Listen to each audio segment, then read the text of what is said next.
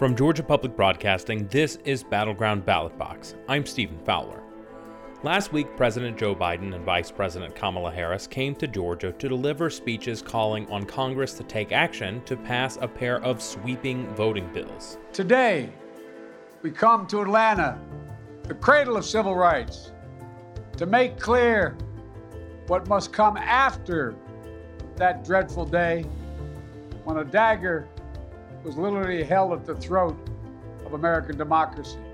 But Biden's words were not universally well received, even by some voting rights groups that also want federal action. And the fate of the legislation seems to be DOA because of two Democrats' unwillingness to change Senate rules and a governing margin too narrow to have any holdouts.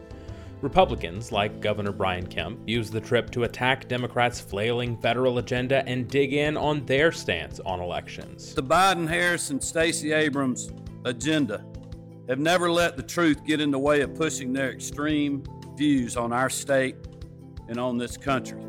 We have secured the ballot box, restored confidence in our elections, and made it easy to vote and hard to cheat. This week, we look at the long shot push for federal voting overhauls and what that means for politics in Georgia.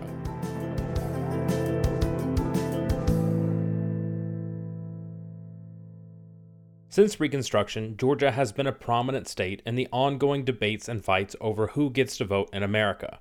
In the last season of Battleground Ballot Box, we talked to Morehouse College professor Adrienne Jones about some of the backlash that came from the 15th Amendment giving black men the right to vote we slowly but quickly make our way towards Jim Crow laws. And those laws are preventing Black people, particularly in the former Confederate states, from taking full advantage of their liberties and, in particular, being able to access the polls.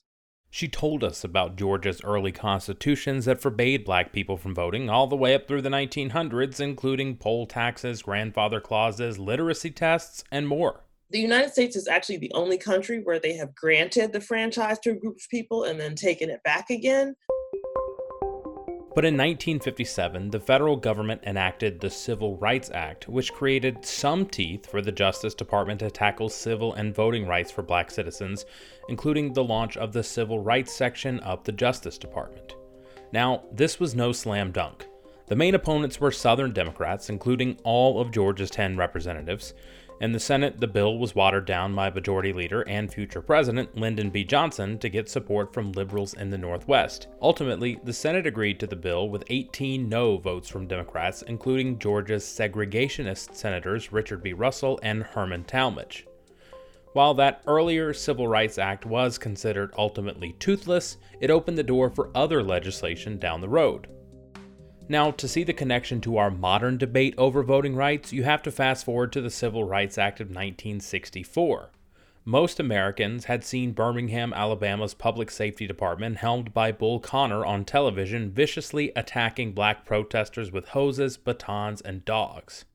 President John F. Kennedy called up the National Guard to integrate the University of Alabama and keep black students safe the early rumblings of what would become the Civil Rights Act of 1964 began to take shape, again with bipartisan support and with Southern opposition. On June 11, 1963, Kennedy delivered his report to the American people on civil rights.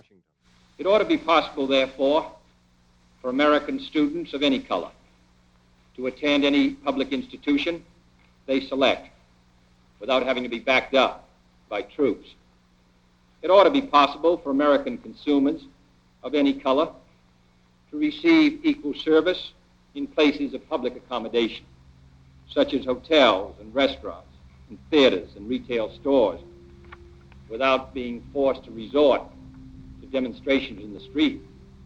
And it ought to be possible for American citizens of any color to register and to vote in a free election without interference or fear of reprisal. Civil rights activist Medgar Evers was assassinated at his home the next day. Public support for legislation had grown in 1963 with the March on Washington for Jobs and Freedom and after the 16th Street Baptist Church bombing that killed four young black girls. But Kennedy's agenda was stalled by Southern lawmakers who were staunchly opposed, and not just on civil rights. At Kennedy's final press conference before being assassinated in Dallas, he was asked about legislative gridlock. My uh, judgment is that by the time this Congress goes home, in the, in the, in the sense of next uh, summer, that uh, in the fields of education, mental health, taxes, civil rights, this is going to be a uh, record uh, that's uh, going to be, however dark looks now, I think that westward look the land is bright, and I think by next summer it may be. Lyndon Johnson, newly sworn in as president, pushed Congress to act. After passing the House and overcoming a 54 day long filibuster in the Senate led by Georgia Senator Richard B. Russell, the Civil Rights Act of 1964 became law. Another push, more focused on mm-hmm. voting rights, came in 1965 after Georgia's John Lewis and others were beaten while marching in Selma, Alabama in what was ultimately known as Bloody Sunday. That law was passed with bipartisan support, 328 to 74 in the House, and passed the Senate 77 to 19, again with Southern Democrats opposed. The sweeping law drastically overhauled civil and voting rights in America, targeting racial discrimination in the South and other jurisdictions. It outlawed literacy tests and ordered federal oversight that required the government to pre clear voting changes in places like Georgia with a history of racist laws. The Civil Rights Act has been amended several times in 1970, 1975, 1982, 1992, and 2006, all with bipartisan support, to address expirations of different provisions or tweak language to reflect the situation of the times.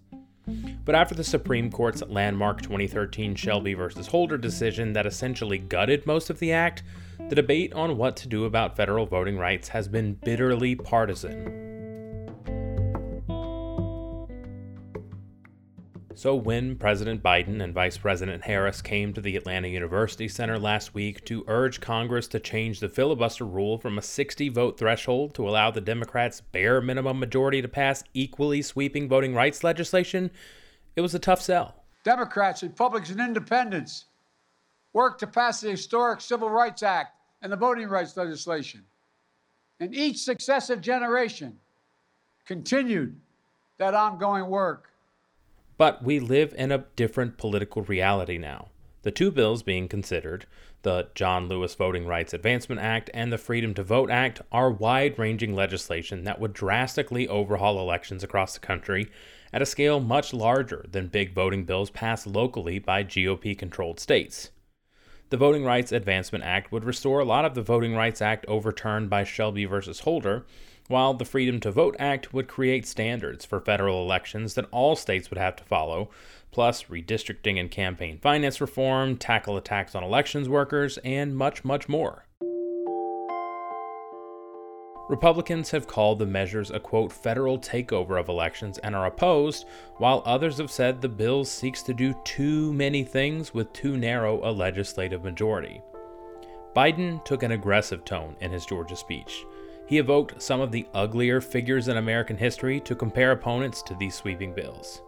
So I ask every elected official in America how do you want to be remembered? At consequential moments in history, they present a choice.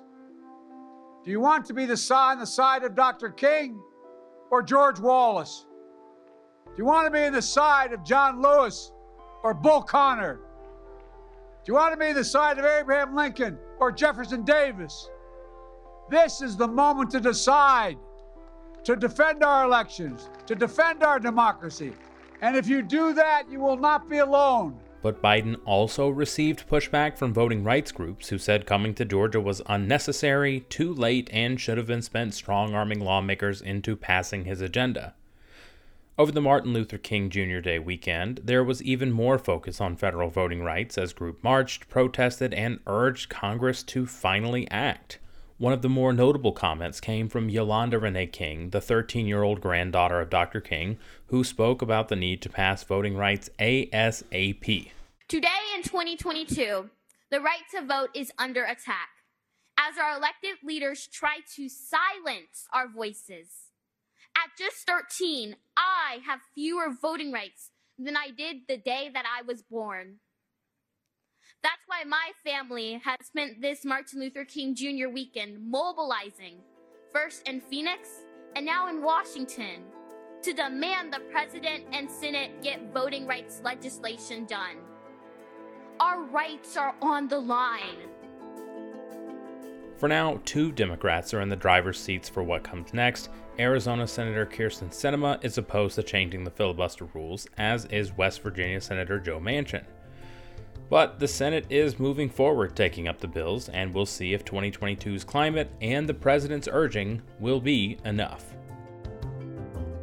Battleground Ballot Box is a production of Georgia Public Broadcasting. Our producer is Jess Mador, our editor is Wayne Drash, our engineer is Jesse Neiswanger, who also wrote our theme music. You can subscribe to the show on Apple Podcasts or anywhere you get podcasts. Thanks for listening.